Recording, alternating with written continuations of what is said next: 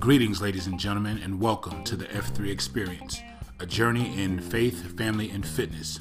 This is your host, Ty Bradshaw, and I want to thank you for tuning in.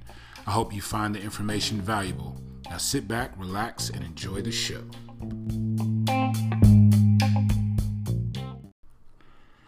Ladies and gentlemen, I'm really excited about our guest today, Colleen Loveland. Colleen is a registered and licensed dietitian, nutritionist, and certified diabetes educator. Colleen earned a bachelor, bachelor's of science in nutrition and dietetics from Stephen F. Austin and a master's of science from the University of Central Oklahoma. in 2005, Colleen joined the Cooper Clinic as a dietitian, specializing in diabetes management, cardiovascular health, and weight management. She worked as a dietitian in several hospitals in Dallas prior to joining the Cooper team. She previously taught principles of nutrition at Tarrant County Community College and Dallas County Community College. She has a passion for helping people achieve good health and providing nutrition support and guidance for disease prevention and management. She is a member of the American Academy of Nutrition and Dietetics and American Association of Diabetes Educators. She participates in practice groups, diabetes care and education, sports, cardiovascular and wellness and wellness nutrition, along with healthy aging. Colleen and her husband Craig have two children. She enjoys Camp Gladiator boot camp, running, cheering on her daughter at soccer games, and supporting her son, who is currently a student at the University of Texas at Austin. Ladies and gentlemen, let's welcome Colleen Loveland to the show. All right. Well, good morning. I have my guest with me, Colleen. Colleen, how are you doing this morning? I'm doing good. All right.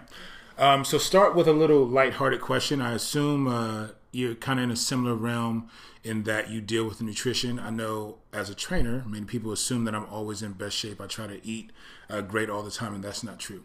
Uh, so even uh, as a nutritionist, uh, what are some of your vices when it comes to, to eating? Oh, we all have our favorites. So I would definitely say ice cream. Okay. what kind of ice cream do you like? My very favorite is Blue Bell cookies and cream. Okay, I love cookies and cream is one of my favorites. I'm a I'm a uh, a Breyers kind of guy. Uh-huh. I grew up on the East Coast, so I love some Breyers ice cream. Right. Well, I'm excited about today. Uh, we have a lot of uh, questions that came in regarding nutrition um, and kind of kind of setting the record straight on some things. So looking forward to uh, to helping you there. Um, I want to start out with a lot of times people are frustrated. They're working out very hard and they're not seeing the changes to their body. Uh, what is the role that nutrition plays in changing the composition of somebody's body? Oh, it absolutely a very important role. So we look at fitness, and then how are you, you fueling yourself, which mm-hmm. is nutrition. It's food. So, and if you have any type of goal, you always want to consider what's going in. Right. So you want to fuel yourself the best you can, so you can perform better and get the most out of your workout and then promote whatever goal you have, whether it's maintenance, loss, or gain. Okay. Right. So, from from your work in a clinical setting, what do you think is the biggest mistake people make nutritionally? Um, probably embarking on something they can't sustain. So, uh, so doing something that's going to be a temporary fix because they buy into getting the, that quick result, mm-hmm. but not being able to sustain it, and then they get frustrated because they undo what they've done. Right. So. Um, so, how much of what we do consistently. I, I, I, did a talk a few weeks ago the difference between uh, motivation and discipline. So it seems like when um, when people want to reach a goal, they're highly motivated, and and uh, that's probably why a lot of these short term things are attractive to them. But from a nutrition standpoint, how long do you think it takes to develop discipline in the way that we eat? So I always tell tell patients, you know, give it six to eight weeks to mm-hmm. make a habit really a, a, routine that you can embrace and right. stick to for a long period. And then you always need to reconsider, re, rethink, and make sure you still have that same motivation if you're reaching your goals. And then I always say, take time to think. Yeah, yeah, yeah. And you know, a lot of times we don't do that. yeah, yeah. We, we go through our day and we are what we live, and, and food's a big part of that. Okay. So we kind of tend to revert back to our habits, and that can be a stumbling block. All right. So um, one of the the first questions I wanted to start with is really a very basic thing that I think a lot of people don't get. Um, by definition, um, I understand that a calorie is just a unit of energy. But we always talk about macronutrients, carbohydrates, fats, and proteins. Um, can you talk a little bit about the role of each of those? Sure. So we have classes of nutrients, and carbohydrates is your energy source. I call it gas in your car. Okay. So that is your preferred fuel source for your brain, your central nervous system, your muscles. So it doesn't make a whole lot of sense to throw out that that group of nutrients. Mm-hmm. People don't think about what carbs are. So it is sugar, Mm-hmm. which we want to get less of, but it also includes your fruits, your dairy, and your breads and starches. Right. So those are families of carbohydrates. They fuel your muscles. Protein is a very complex structure and it helps to build and repair muscle mass. So it helps to build and repair. And then fat carries fat soluble vitamins. It adds flavor and taste to our food. Mm-hmm. Very important. Don't miss water. Water is the most critical nutrient that we have. Mm. So those are things that we And it's a hard one to stay consistent with. Right. I know even myself personally, when the weather changes and it gets cooler, I have a very hard time drinking the amount of water that I should. And I drink a decent amount of coffee. So when you're drinking coffee, uh, should you consume more water to make up for um, the caffeine effect of coffee? So caffeine can dehydrate you a little bit, so it's Mm-hmm. always good to compensate with more. But I always ask people, you know, what are you putting in your coffee? Right. So are you drinking extra calories along with the caffeine? A little bit. So it tastes good. Um, it tastes good. So one of the things you, you, you just mentioned um, is the, the dehydration effect that caffeine can have. What effect can being dehydrated have on weight loss or, or just overall goals in terms of losing or gaining weight? So sometimes when people aren't drinking enough, you're not carrying all the nutrients to the different cells in your body. So you have to consider that, and then you lack the satiety value, and you can end up compensating dehydration and hunger almost. Right. So you want to make sure hydration is on there, so your body's getting all the nutrients that it needs. Okay. So um, we talked about protein. We talked about carbs. Uh, starting, I think, in about the 70s, there was this low fat kick. But fat is very important for our body as well, right? What's the primary role of, of the fat? Right. So it was very that's an interesting subject. So my one of my first jobs was in a cardiac rehab um, practice, and part of it was low fat, and all the no fat products were out on the market, but people kept gaining weight Right. that were in their rehab because they were eating the whole box of Snackwell cookies. Yeah, yeah, yeah. It, it doesn't have any fat. I can have it all. But they were never satiated. They Right. were never satisfied. So they always had that hunger, the lower blood sugars, and so they were gravitating towards refined carbs. Right, And that that was justified because it didn't have any fat in it. right, Definitely plays a role, but there's good healthy fat and there's not so good fat. right. Um, if you had to give us maybe two or three fats that we should absolutely eat, what would they be? Um, so healthy fats are mono unsaturated. So I would do nuts, seeds, avocados, your oils, olive Right. oil, super good. I really want to like avocados. I just I'm a texture guy and I just I can't do it. Right, I right. want to do it though. Um, is it counterintuitive or counteractive to um, just cut out certain foods at once? So a lot of times when we're doing different type of uh, diets or trying different meal plans, we're cutting out our breads, cutting out sugars. Um, but you mentioned earlier, right? You want to do things that you can sustain. So is it counterproductive to cut that out altogether? Um, because as we know, a lot of times people diet when they go back to a normal style of eating for them, they gain the weight back so much faster, and it seems like even more. Is that because they've totally wiped out something, um, or they just over consuming when they start to eat it again? It could be a combination of both, but you want to think about what are you cutting out? Are you mm-hmm. throwing out a whole food group that you're, you know, also taking out nutrients and a lot of good Right. nutrition, or is it things that don't aren't necessary like sugar Right. or alcohol or you know something that doesn't really provide a true nutrient benefit to your body? It probably isn't as hard, you know, harmful to your body to get rid of. Okay. But if you're throwing out dairy, let's say, you have to consider you've got protein, you've got calcium, you've got your B vitamins that you're throwing out as well. Okay. So how are you going to compensate for that? So it's interesting you, you bring up dairy. I'm I'm not a dairy.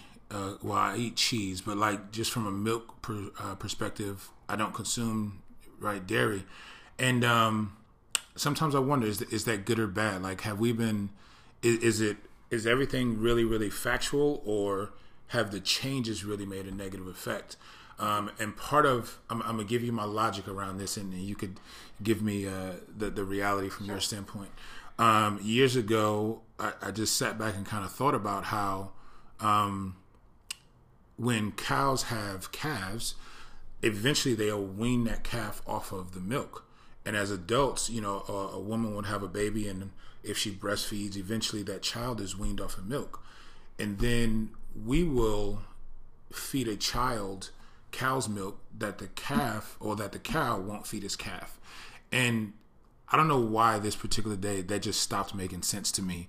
Uh-huh. Um, so I, you know, I stopped drinking milk, and I wasn't a big milk drinker anyway.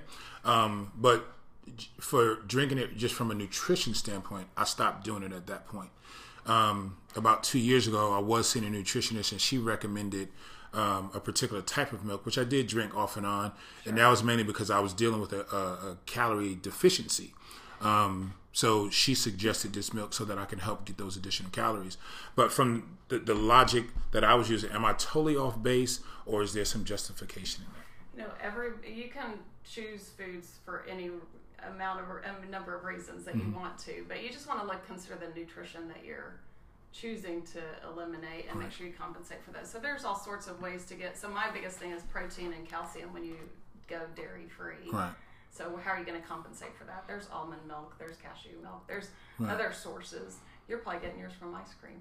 I, I don't. uh, I'm not getting that much ice cream, but I now I was consuming almond milk, um, but I wouldn't just drink it, you know, randomly. But if I was right. making a shake or uh, the rare times I eat cereal, um, sometimes I would use it then.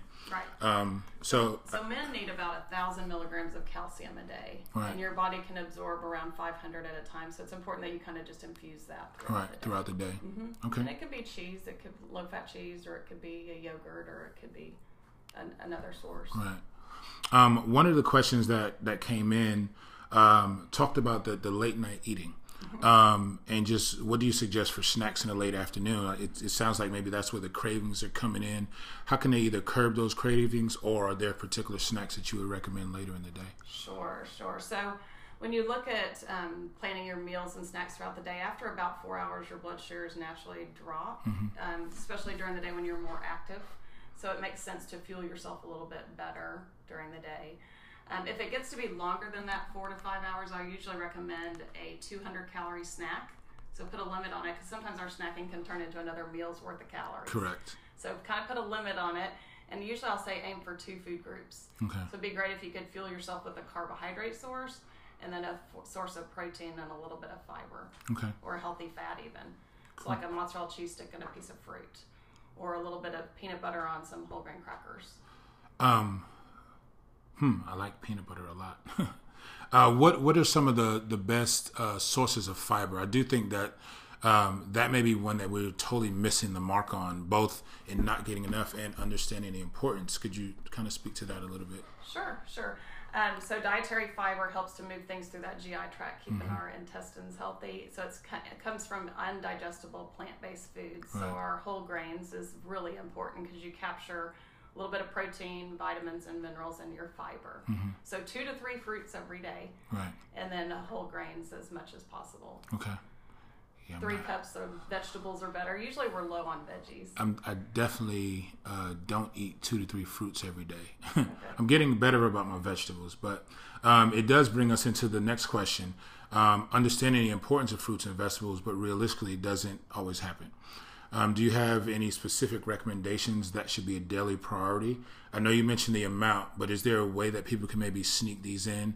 Um, and I'll add this: what, what, do you think about some of the kind of superfood powders that have been created? Are those um, a good source of getting the vitamins in through a drink form, especially when people aren't getting the necessary uh, or eating the necessary amount? So, so I usually strive for we're big food pushers, so mm-hmm. go for whole foods first and finding ways like make a list of what are your favorite fruits, what are your favorite vegetables, what are some ways we can sneak things in. Mm-hmm. Um, so typically for fruits, they're a little bit easier because they're nature's candy, right, right, sweeter. Right. So whether it's even a little bit of raisins in your oatmeal, um, a handful of frozen blueberries in your cereal, something like that, and then grab one for the go, and there's your two right there. Um, it's better to chew your calories rather than drink them. Mm-hmm. So, I mean, supplements can play a role, especially if it's for out of convenience. Right.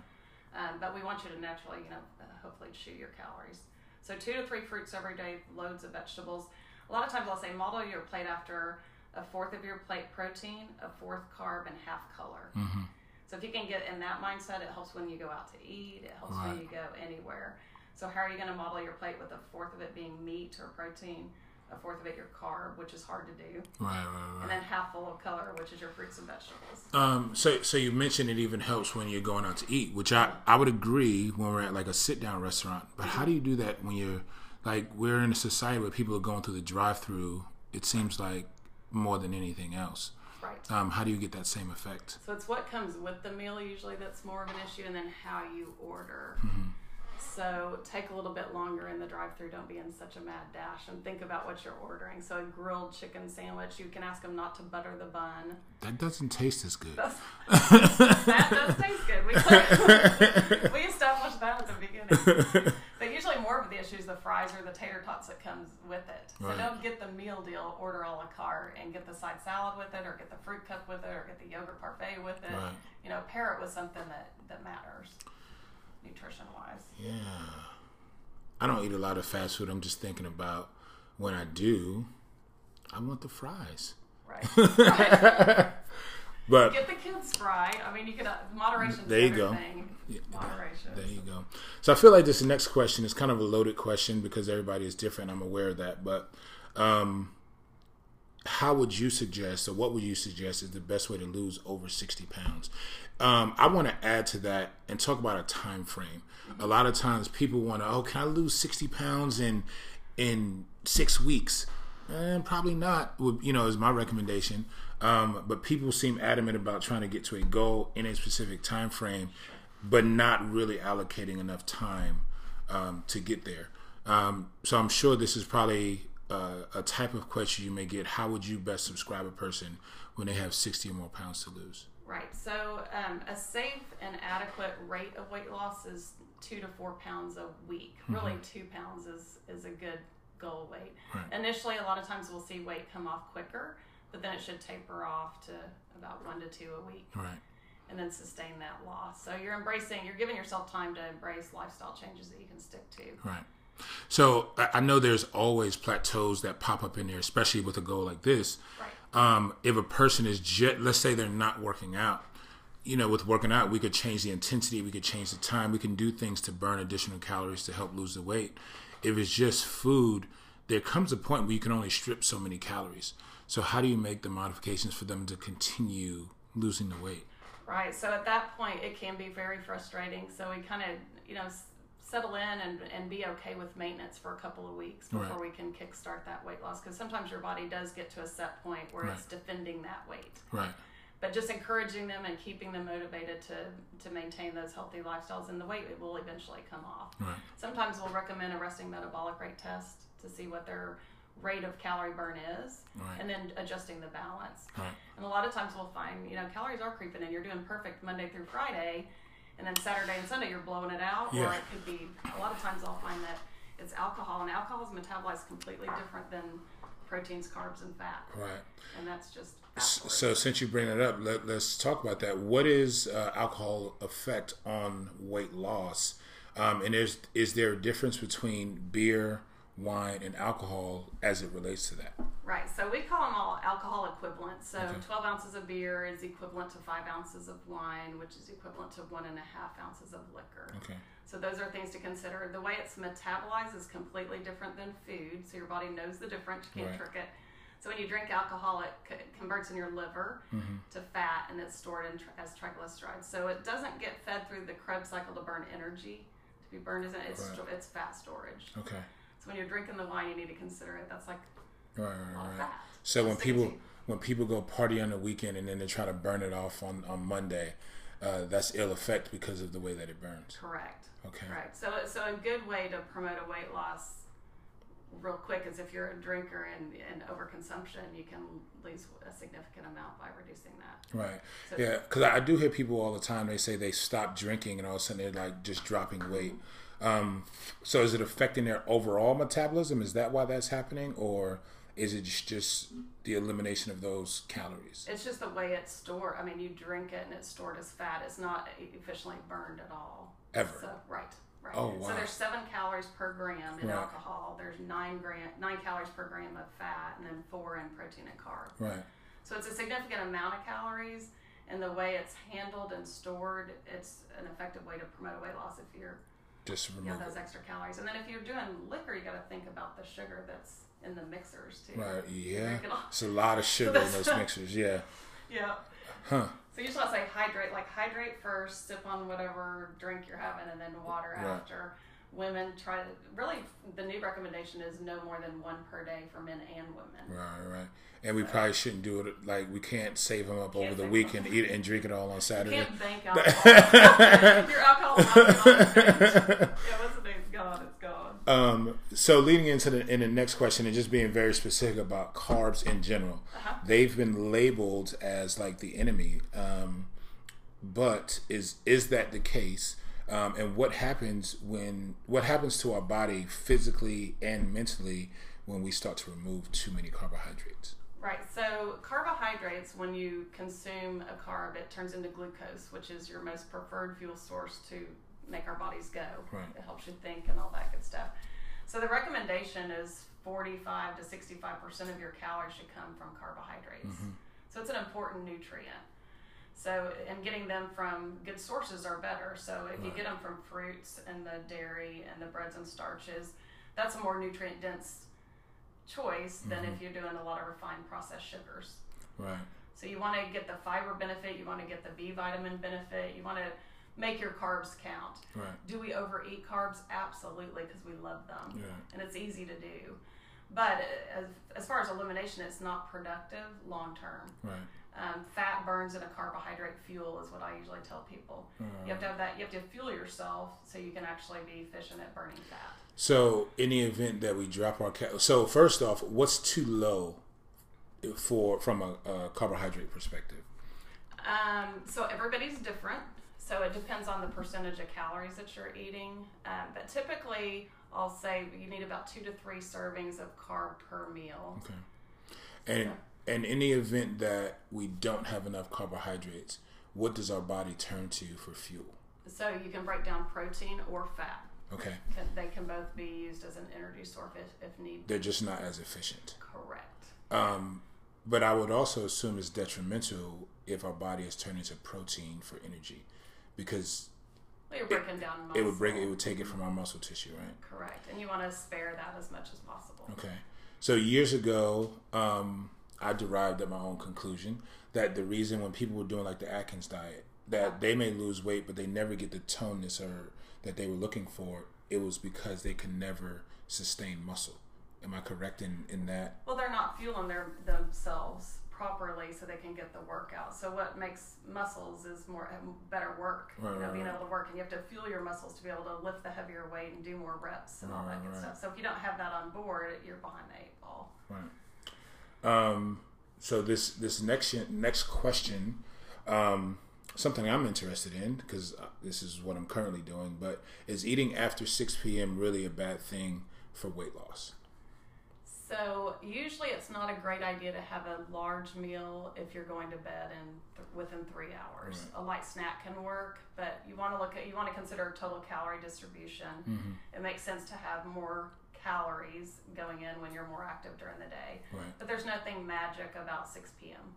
Yeah, I, I find for me it's more of a mental thing. Like I don't want chicken and broccoli after six. That's more when I'm like, where the cookies and ice cream? Like I don't want ice cream at three o'clock in the afternoon. I want it at eight o'clock at night. And I don't know what that is mentally. Um, it just seems like that's the time when I'm supposed to eat it. Maybe it's the comfort thing about going to bed or something. I don't know. It could be comfort, or you have to ask yourself: Did you fuel yourself enough during the day, or is it a low blood sugar and you didn't get adequate carbs at dinner? It's a good point. So let me let me ask this: Are uh, if you have intense cravings at night, is that a sign that you haven't fueled your body right throughout the day, or are you just in a habit of eating at night?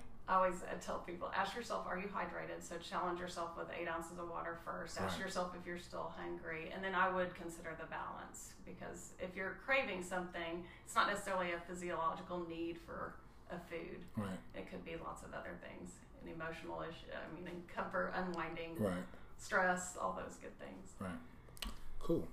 Um, let's talk a little bit about, about vitamins. Uh, particularly, I had a question about the SmartyPants vitamins, which I which I've seen, and I guess they're pretty popular now.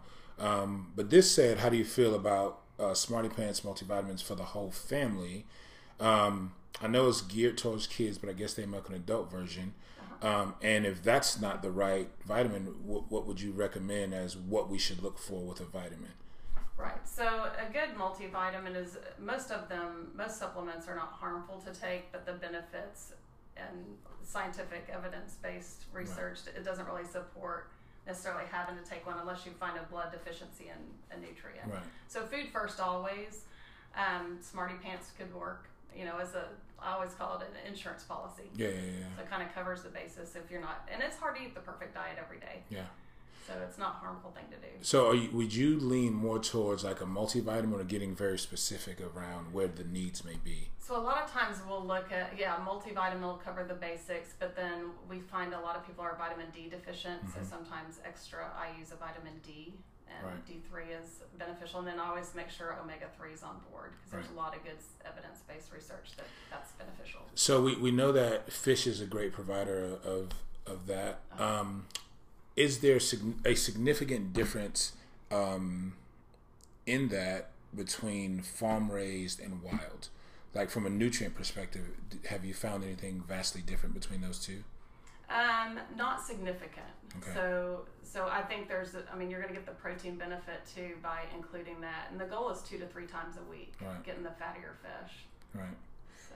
Yeah, I find myself um, I lean a lot more towards wild just because of some of the stuff I read, but it's also a lot more money. Right. so, so, so, both can work. Right. and you're going to get that nutrient, the omega 3 benefit. Right. So, um, s- speaking of wild and fish, uh, I have a lot of, oftentimes I try to wean myself off of beef. Sometimes I go through a period when I eat it a lot. Uh, now I'm just, I eat it so infrequently that I'm willing to spend the extra money on grass fed beef. And I know that when a lot of like scientific studies were done, the quality of our food was just much better. Um, given what we know now about what's fed to cows, um, how do, does that impact the overall uh, nutrient intake on our end once we get cows that may not have eaten as well as they should have for our own benefit? That's a good question. I mean, there's no there's no real conclusive evidence that is you know gears people really recommends one direction or the other. Right. So I always say choose your leaner cuts.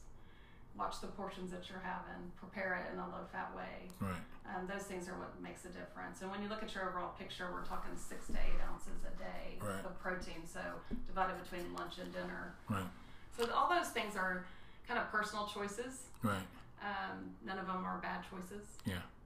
So you know, it's interesting. Mine came more really out of experience. I, uh-huh. my wife and I, several years ago, um, we went to Hawaii and we're in the mountains in this little trolley, and the guy is telling us how they don't allow hormones and antibiotics in their cows, and the cows are just like roaming free. Right.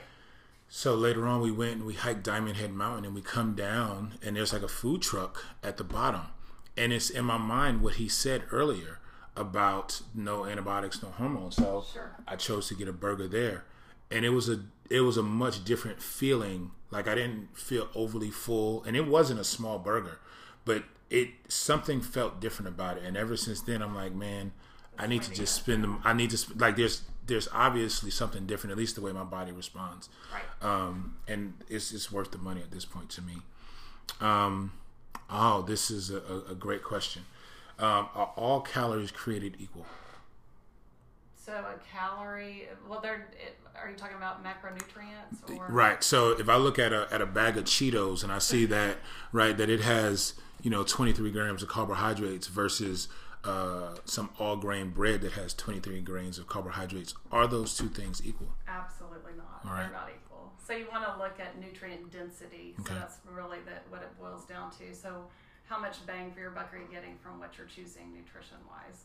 So a whole grain piece of bread, you're going to get more B vitamins, a little bit of protein. Right. Versus Cheeto, you're getting taste. refined, refined high fat. Right, right, right. Food, but yeah. Um, so one of the and this wasn't a question that came in, but it just kind of came to my mind. Like right now, there's this big um, kind of gluten free kind of craze, and some of it is relevant. I understand that some people do have um, sensitivities. We probably all have some type of sensitivity, but some higher than others. But with that, what makes sense to me is the nutritional side, right? In terms of really the recommended way to eat. You eat more vegetables, more food. Uh-huh. Um, but now we have all these even snack foods that are we, we've taken the gluten out of snacks. So it's and I think we do it because we think it's healthy, mm-hmm. right? So, in your opinion, is it healthy or is it just like anything else? It's it's just a snack that should be treated as a treat and not some substitute um, just because the the gluten is removed. So, so like you said, gluten free is something that is real. Mm-hmm. Um, it's typically a diet that is designed for people that have celiac disease, so they actually right. have a reaction when they're exposed to gluten um, that is not good for their intestines. So they're they need to be real strict. There are people that are gluten sensitive, um, which is real symptoms too. Right. So it pays to look into that and, and choose wisely based on that. Um, do you necessarily want to embark on a gluten-free diet just for the general population? Probably not, because like you said, that those right. foods can be very expensive too. Right. Um, now, how, how long have you been working in a clinical setting? So I've been a dietitian since '92. Okay. So 13 years at Cooper. Okay. And then dietitian a lot longer. So b- back in 1992, was the gluten thing like? Did you ever see that back then? Very rarely, very rarely, and a lot of dietitians now are specializing in GI. Right. So. so do you think it was something that was overlooked, or do you think that there's something?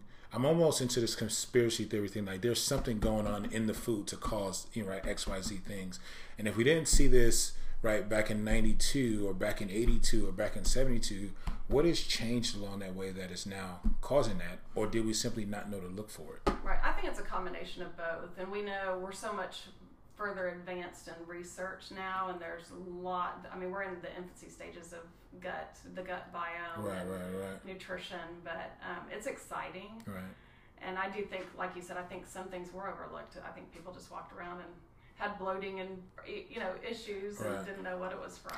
Well, year, years ago, um, I don't know if you ever read the book Wheat Belly, uh-huh. um, but something stood out in there, and people can you know take bits and pieces from that book as they wish.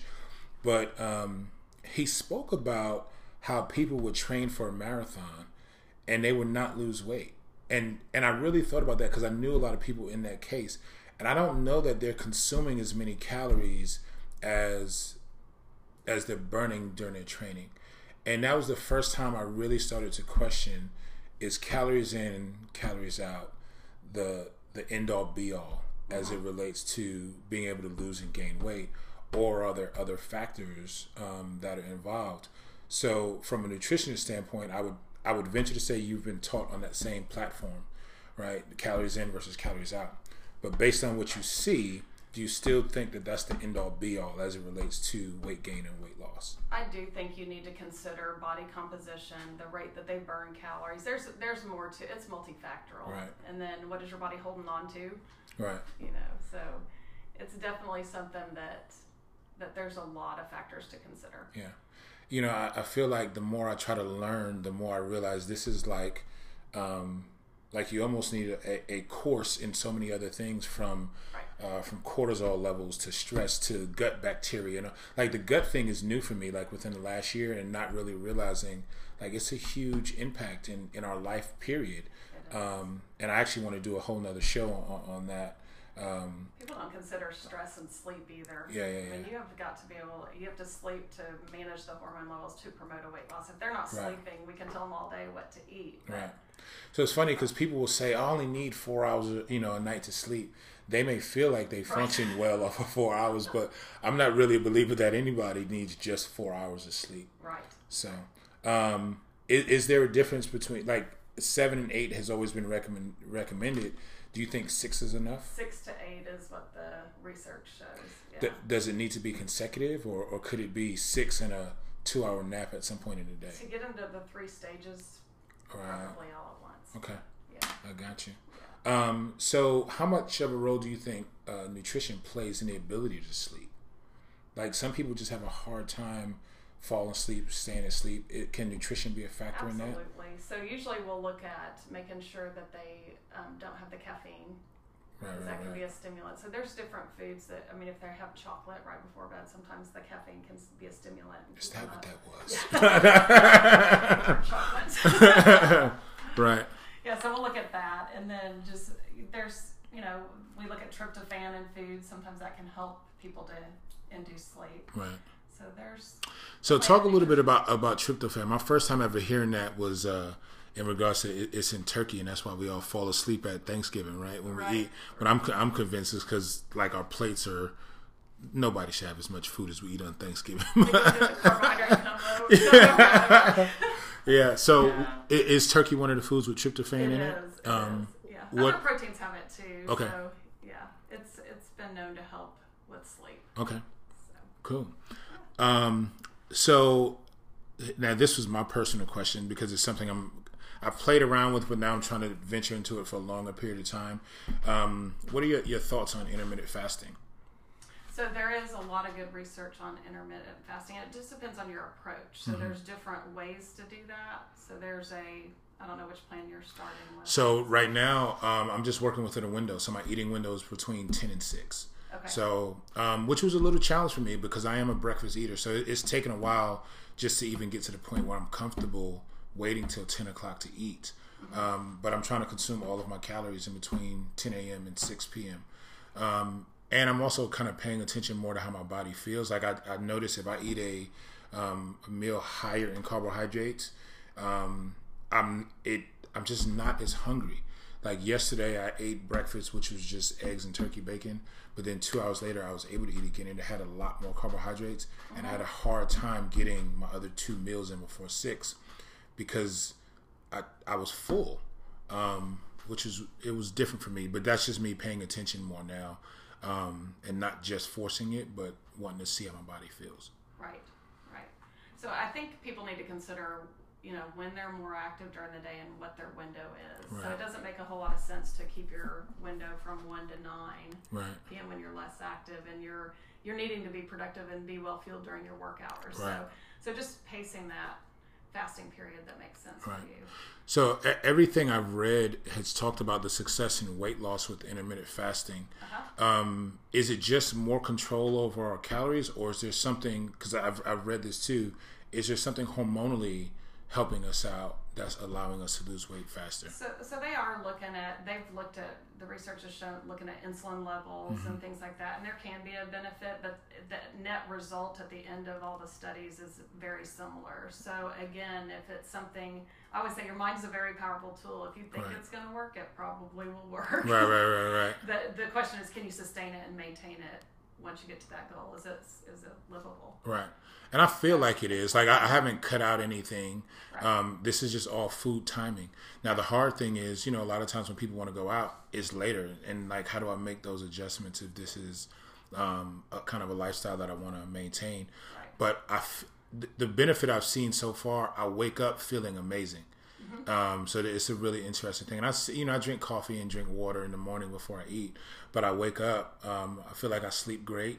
Um, now I do, you know, supplement. I take ZMA for some magnesium and, and stuff like that. Um, but I wake up feeling great. So we'll see how it goes. Um, two more questions. Um, what really happens when the body doesn't get enough calories? So your body will resort to another source.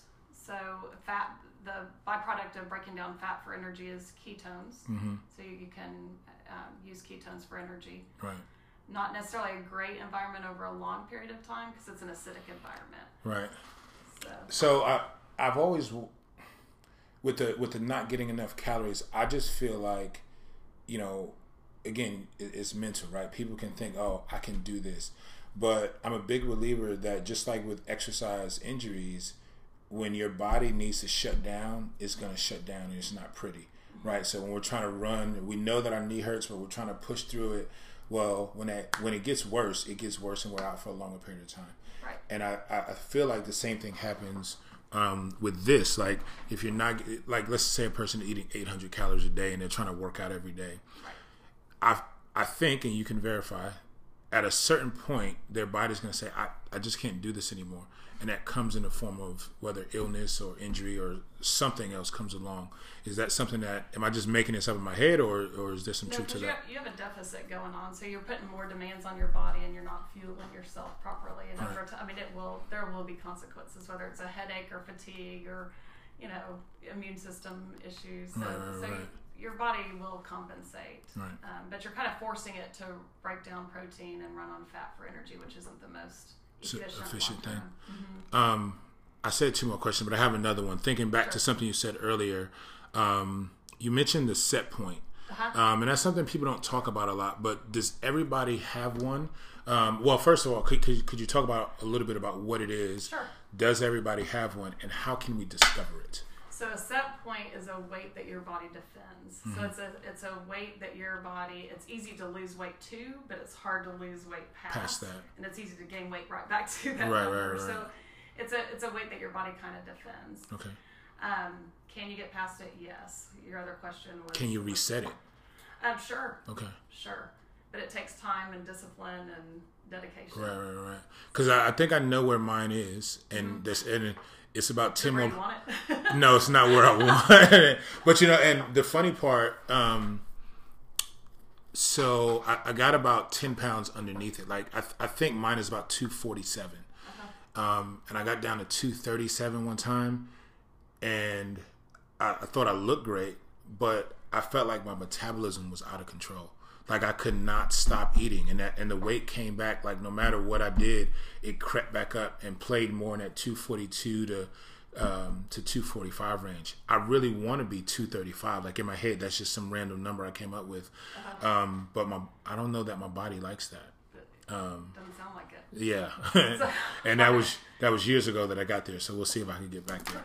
Um, but final, Takes a lot of restriction and yeah, it, working out. It did take a lot to to get there, but it was also I was a lot more. Um, I was doing a lot more cardiovascular work than I normally do then, um, which I'm about to get in a phase of that right now too. So we'll see what my body does. Um, so last question, um, and there, there may be a lot to talk about here, um, but one of the biggest craze right now, as you know, is the, the ketogenic diet. Um, what are your thoughts in terms of is it safe? Is it for everybody? Um, and if somebody dives into it, how how long do you think is sustainable for the average person? Right, right. So um, I think people need to do their research on what a ketogenic diet is before they embark on something. That the evidence-based research does support a ketogenic diet in some things. Um, they're looking at it for Alzheimer's disease, dementia, um, controlling epilepsy. So it's been around forever. It's not new. But it's a very restrictive diet. I mean, we're talking 5% carbs, Right. 70 something percent fat and then 20% protein.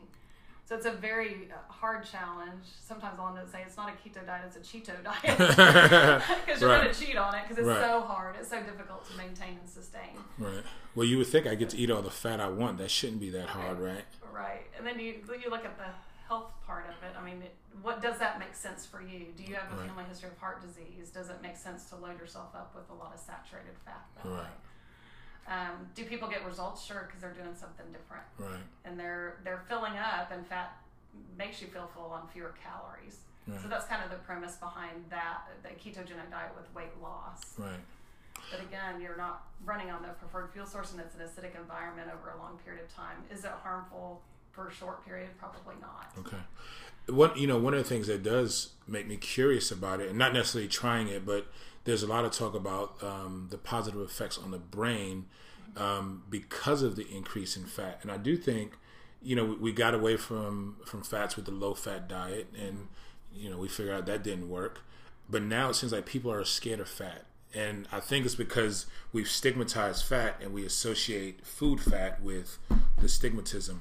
Um, can you as a as a kind of closing can you talk a little bit about the role uh, well really about like why that happens? Like why is fat good for our brain? So carbohydrates fuels our brain Okay. the, the best. So fat necessarily isn't great for the brain. Just part so when you look at, at a fat molecule just part of the fat can fuel our brain. Okay. It's the rest of it's not that efficient at doing that. okay. Um, but I, I would really kind of focus on the good and the bad fat more Right. so than anything. So really focusing on the nuts, the seeds, the avocados, the oils versus the saturated fat, Right, which right, is right. the so your brain ultimately wants to run on glucose, right right right so it's going to find it from wherever it needs to. okay But so I always say, you know, you have to consider headaches, whenever you're doing a super super low carb diet, and it also since it's an acidic environment, it can impact your breath. So that's so, are, are, you saying that headaches are a sign uh-huh. that we're not getting enough carbohydrates? Right. Okay, right. Cool. So so you're forcing your body to run on that fat. All right. So and then the bad breath. That's a big issue. I've heard about that before. You'll run off your friends. right, right, right, right. And why is that? It's the, it, it's the acid. It's, it's a chemical reaction because of all the acid in your. And that system. never goes away. That's just a part of it. Uh, once you start eating carbs, it goes away. Hilarious. right, right, right. Well, awesome. Um, so I'm, I'm gonna end with just kind of a fun question. We talked a lot about um, kind of our vices about going out. Uh, if you were going through a drive-through, where would you go? And what would you get? So I like Chick Fil A. Okay. Probably my top one, and I usually get a char grilled chicken sandwich. Right. On that wheat bun, and then a side of fruit. I love Chick Fil A, but I'm not going to talk about what I ordered. Colleen, thank you for your time and for stopping by today. Uh, I look forward to talking to you soon. All right. Thank you.